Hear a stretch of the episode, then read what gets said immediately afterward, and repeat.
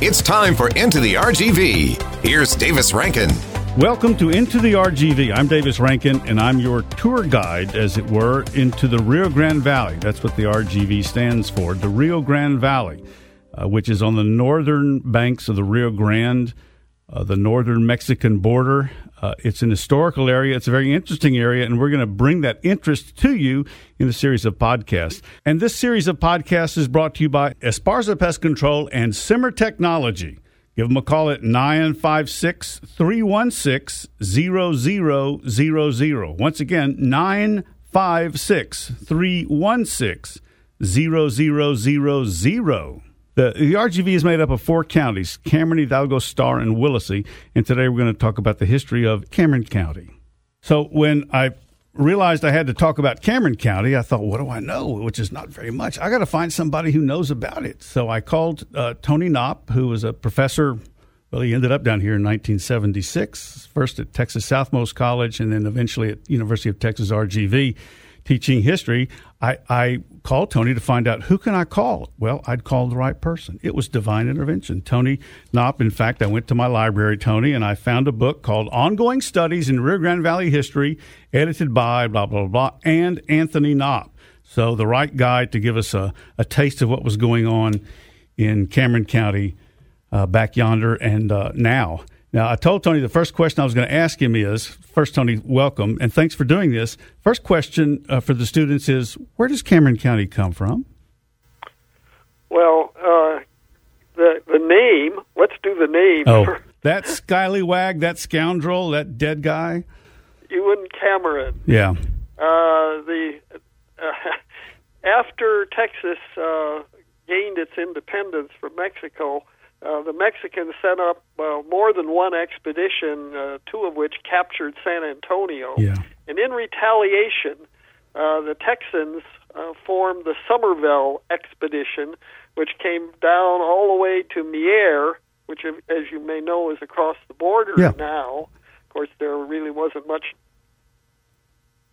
Anyway, Yeah. Uh, they got across the border and got caught by the Mexican uh, Mexican force and taken to Matamoros and put into a prison there and tried to escape. And Uh. when they caught up with them, they caught them all, almost all of them, and put them back in their in their jail. But they decided to execute every tenth person. Ooh. And the way they were going to do it was they'd have uh, pick beans out of a jar. If you got a black bean, you were a dead guy, and if you got a white bean, then you were okay. You wouldn't be killed. Well, Ewan Cameron, who was a captain in this expedition, he got his hands in the jar and pulled out a white bean, but they killed him anyway. He had provoked, uh, he had made mad uh, uh, General Santa Anna, who sent word, kill this guy. So yeah, yeah. that's pretty brutal. In his honor, uh, Cameron County was named. At um, when when did it become Cameron County? Uh, for for I was talking with Tony earlier. It's good if you want to think about this to think about the river, the Rio Grande, the Rio Bravo to Mexicans as not being a barrier, not not being a, the dividing line between the U.S. and Mexico, but being just a river that ran through Mexico at the time. And they were still even after the 1836 revolution, they were still disputing the Mexicans were still disputing where the southern boundary of the U.S. is. They thought it was the Nueces, and we claimed the Rio Grande River. Right. was there? Um, when, when was the first population, the first uh, settlement in Cameron County? Well, uh, the first settlement, really, there were people from Mexico, from Mata- Matamoros, who came over here and had little farms back during the time that Mexico owned it. Uh, you didn't get uh, a large settlement of people here until Yeah. uh, after the war between the U.S. and Mexico. Once the border was established, then you have a situation where you're going to want to be able to trade with the people on the other side in the other country, and there was going to be a permanent fort down here, and you wanted a, t- a community in order to kind of support the fort. And so that's what attracted people here. What was the fort?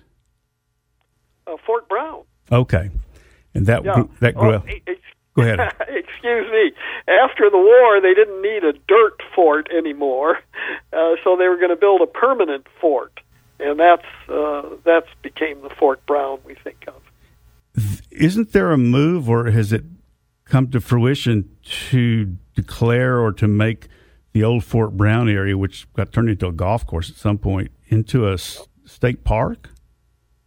Well, they want to turn it over, I think, to uh, join it uh, with the under the U.S. government, like uh, the Palo Alto mm-hmm. uh, Historic Battlefield Park, and they've got Resaca de la Palma has been incorporated yeah. into that, and I think this obvious third link, which is an important part of the the of the war, of the beginning of the war, to add that, and the whole story of the beginning of the war could thus be told under the auspices of the National Park Service.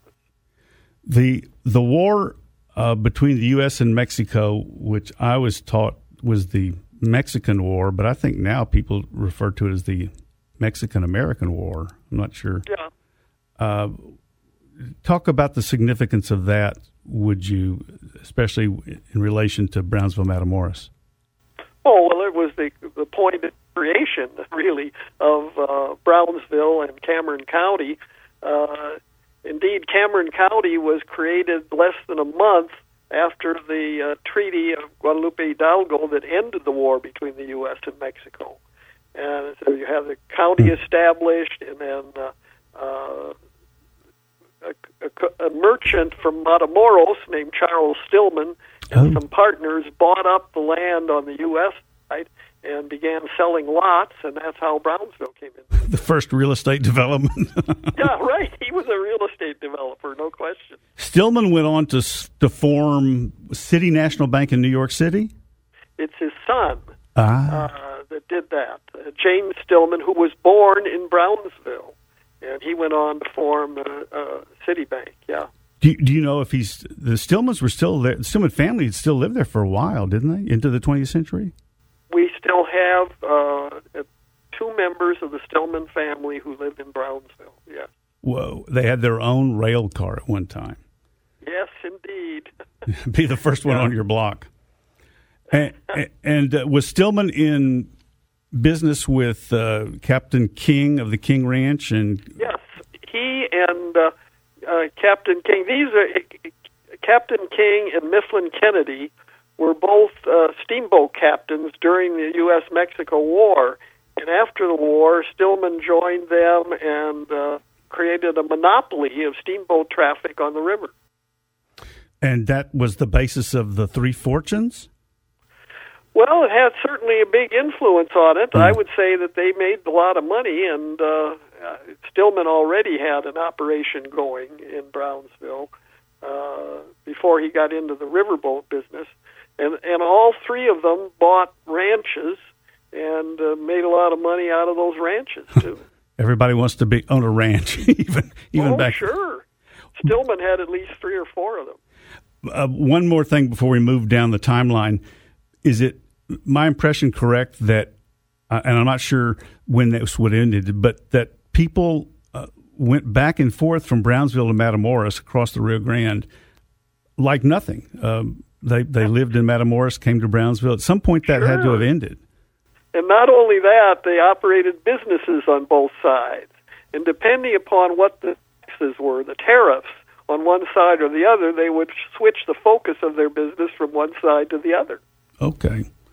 Well, we've got Brownsville established. Brownsville was um, perhaps the most important city in the valley, the most important. Um, uh, town, city, uh, aggregation of people in the valley till I'm not sure when. If memory serves, Margaret McAllen of the McAllen Ranch in Hidalgo County, they used to live in Brownsville and commute to their ranch right. out north right. of north of Edinburg. That's a heck of a commute. yes, it certainly is.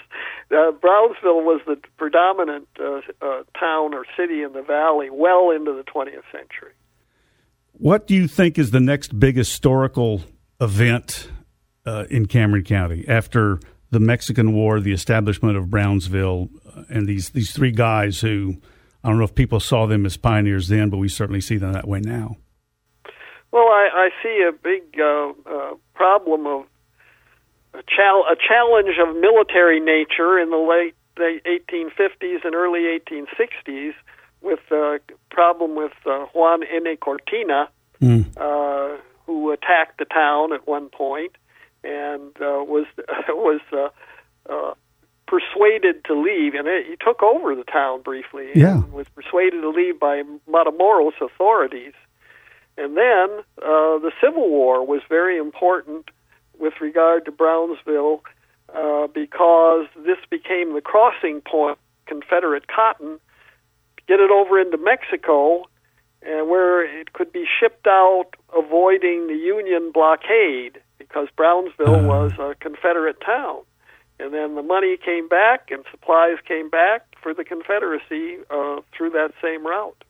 They they would take the cotton into Matamoros proper, and then would they truck it or, or take it over land to the port of Baghdad, which is south of the mouth of the Grande River, which no longer exists. Very good. Yes. And then take it out. And they would load it onto lighters and take it out into the ships in the Gulf, and off it would go. It's kind of hard to imagine that being. But the river was not had not been. Um, they had not put dams on the river, so it was a. I, I'm assuming a fuller and faster flowing. Um, That's exactly right, and also a potential danger in terms of flooding. But it, it certainly would accommodate larger vessels than would in the current era. After the war, I never thought about this. After the war was over, and the last battle of the Civil War was fought east of Brownsville, is it Palmetto Hill, Palmetto? Yeah, Uh, ranch. then all the excitement's gone. The war is over. You're here kind of at the end of the U.S. world.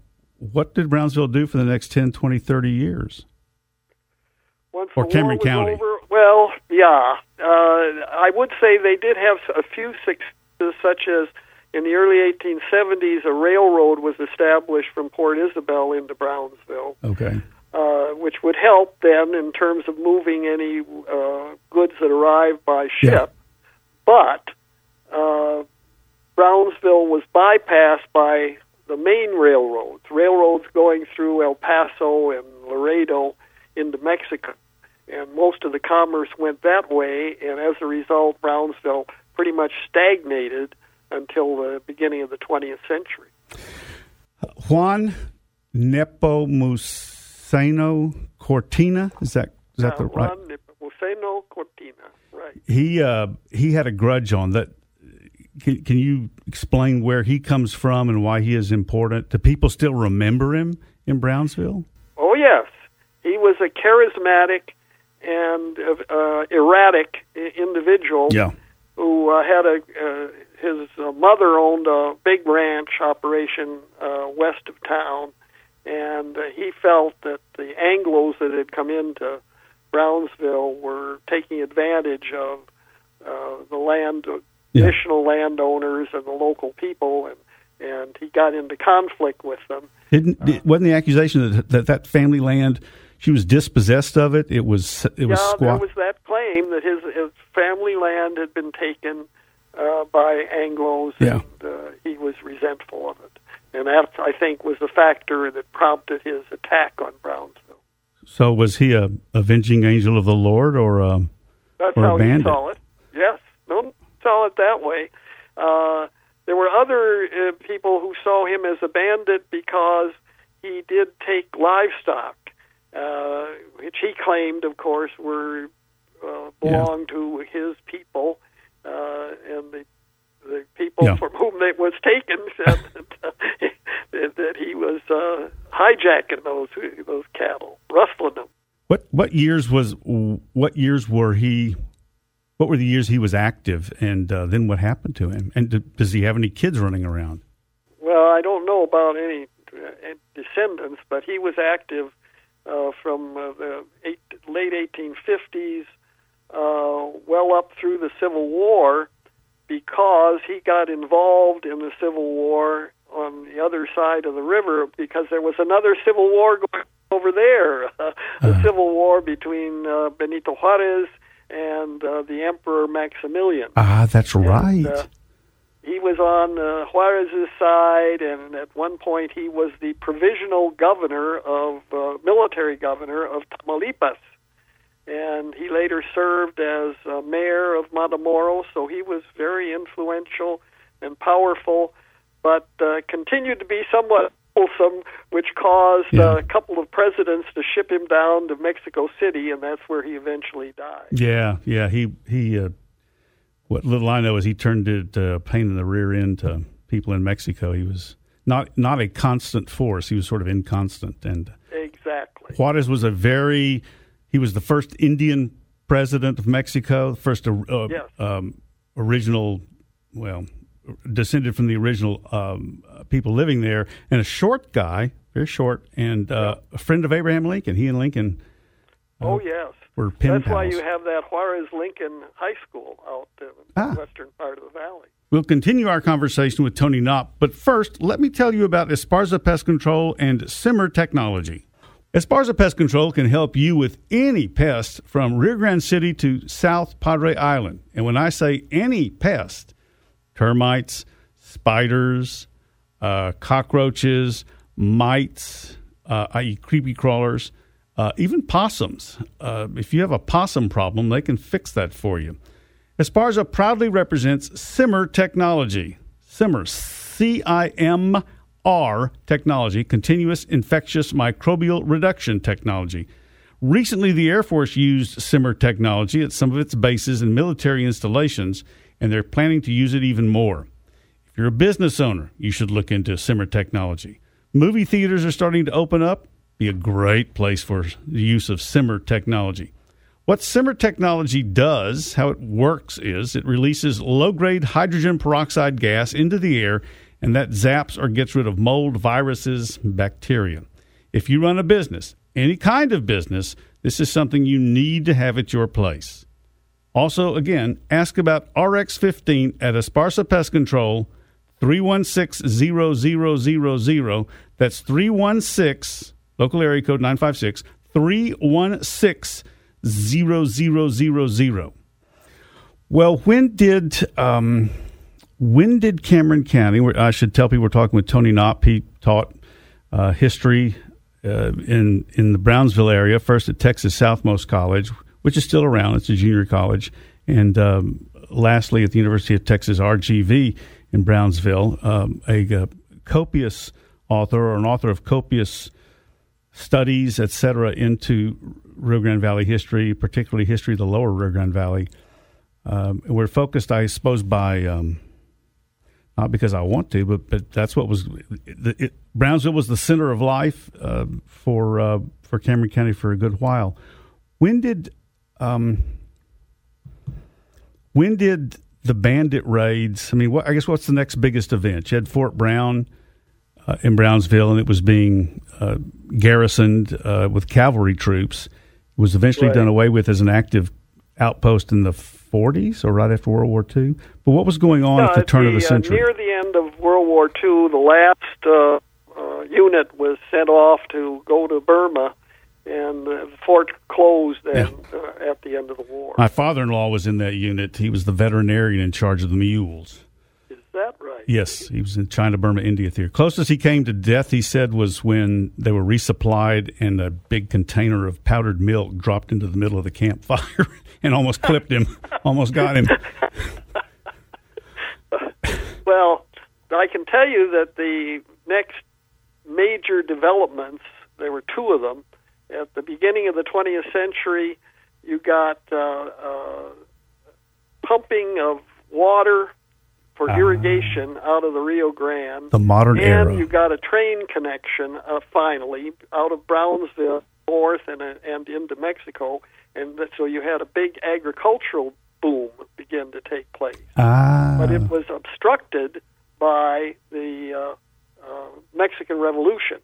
Mexican Revolution finally hit this area in 1913, then you know that put an end to Midwestern farmers wanting to come down here and grow crops because there were bullets flying.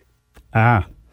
When did the uh, when did it become safe for Midwestern farmers to come back down here? When did you know when they felt it was okay? Sure. Uh, after, uh, af- basically after the end of World War One, then had settled down, and it seemed like there wasn't going to be any more trouble.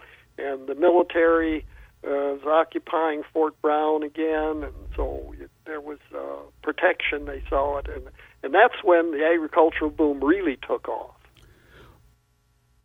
Now, here's an arcane question: Do you know when the first irrigation canal, because the big, the big physical development which enabled enabled uh, agriculture to prosper, I mean, truck farming, etc., was the development of irrigation canals. Now, the Arabs had irrigation canals centuries before, they like to tell us, um, and it's true.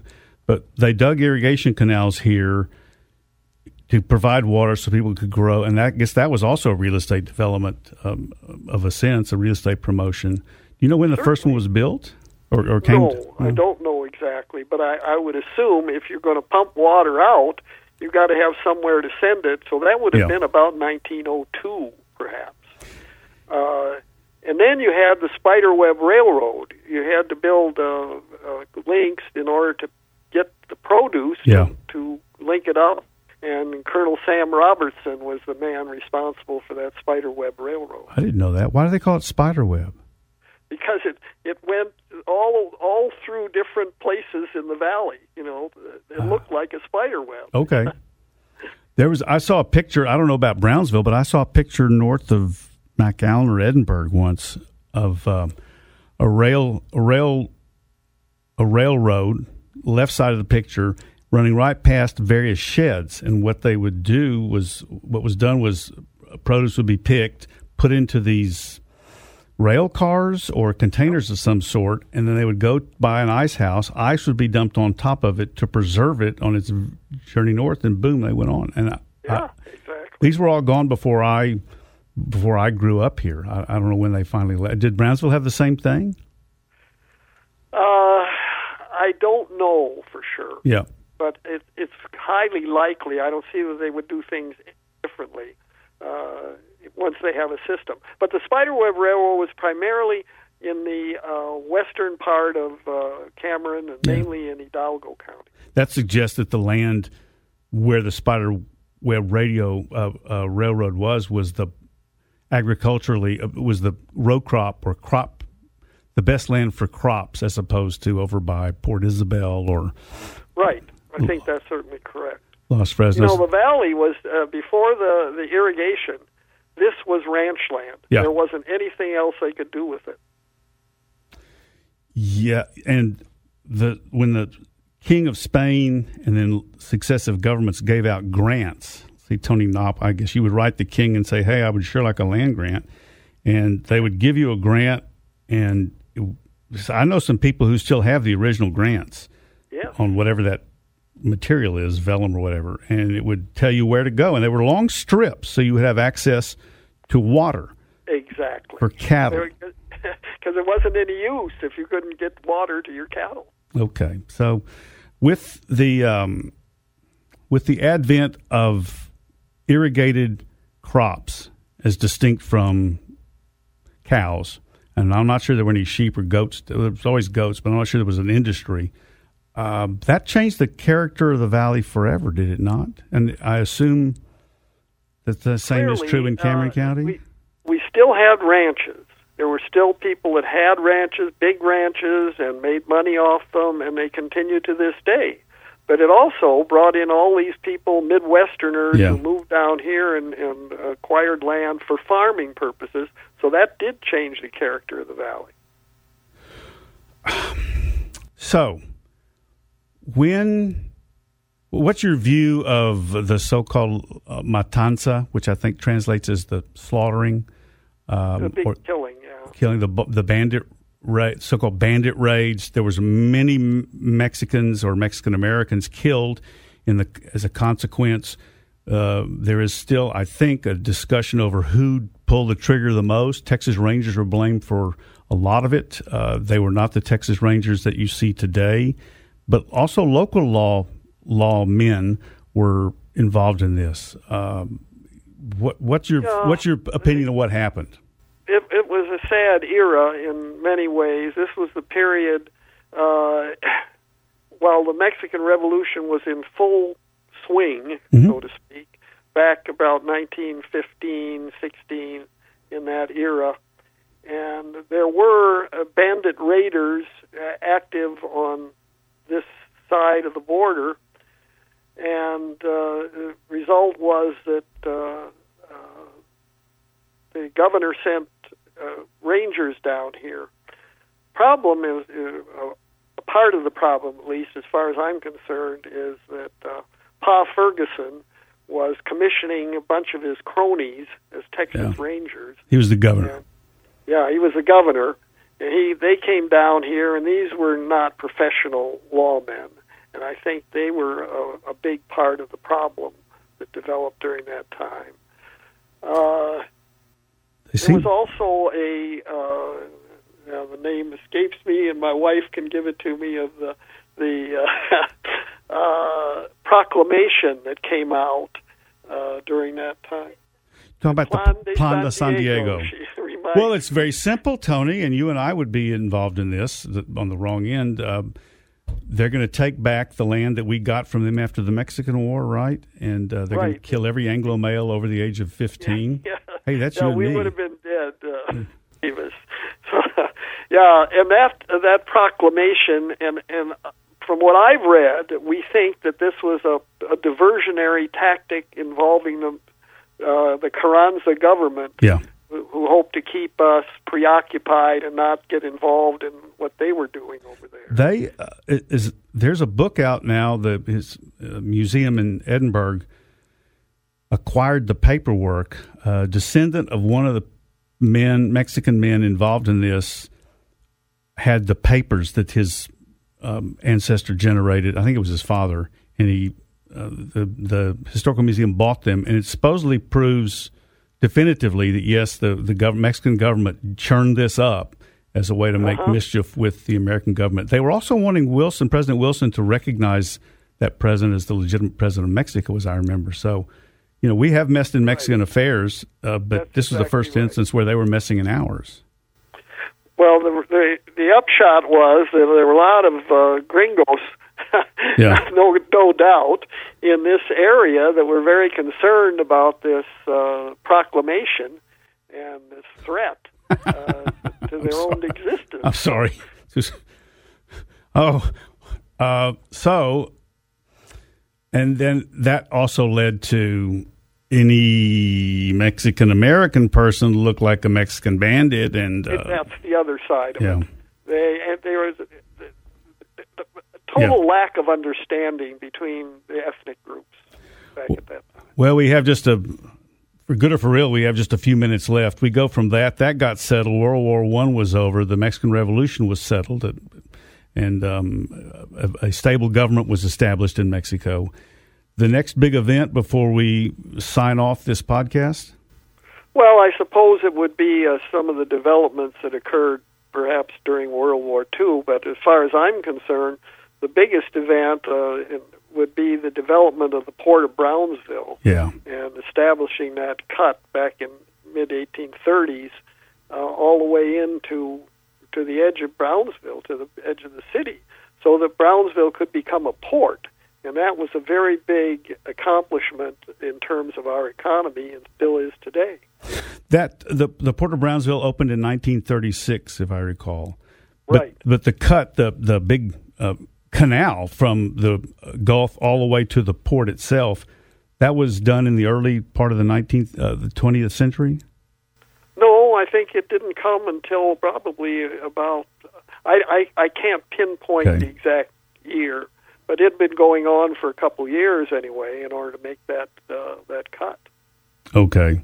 Well, that's yeah, that's a separate podcast in itself, and uh, I, I, my only memory was they struggled. The leadership struggled for years to to make it happen, and it finally did. Oh yes, the beginning of the 20th century was Louis Cobolini was uh, Yeah. struggled to try to get recognition in order to accomplish that. Uh, last question for for Tony Knopp. Uh, harkening back to your student years, what uh, what stuck with your students? What after all you, you, you have a you teach it all, but something really resonates with your students. Anything in particular? Uh, the end of the semester, I think. but that's universal, Tony. That's you. the most when it was all over. Uh, but the, what I what we've been talking about today that was for uh, sometimes upper division, but mainly graduate students. Really? That I would teach uh, about Brownsville and Matamoros history. And uh, I think they found, gee, I didn't know that was a kind of a resounding uh, Yeah. claim by on the part of the students because Yeah. they have very little knowledge or, or awareness of local history at all.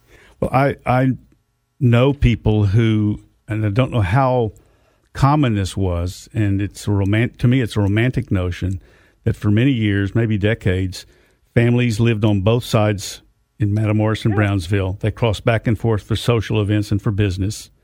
Uh, course. And at some point, in fact, I went with my wife to a friend's home in Matamoros to a party one time many years ago, and um, it, I don't know when that started, and, and I don't know when it ended because I've assumed with the cartel stuff, it's all ended. that's been a, a real problem.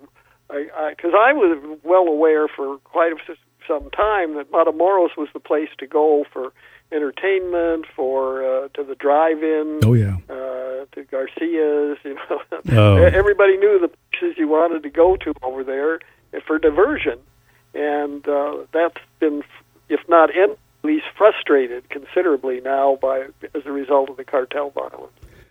Well, I want to thank uh, Tony Knopp, Anthony Knopp, K N O P P, if you want to Google the name. And um, there's a lot written by Tony Knopp and his fellow professors down in the Brownsville area, University of Texas RGV or Texas Southmost College. Um, lots of stuff written um, about Valley history, Valley culture, um, which which walk together hand in hand. This is the inaugural podcast of Into the RGV, a South Texas podcast. In future episodes, we're going to cover what made Willacy County distinct, the importance of Starr County in South Texas and Texas history. In the next podcast, we'll be looking at Hidalgo County and its historical roots and its place in the uh, cosmos and its place in the history of the Rio Grande Valley. Thank you for listening to Into the RGV, brought to you by Esparza Pest Control and Simmer Technology. Give them a call at 956 316 0000. I'm Davis Rankin.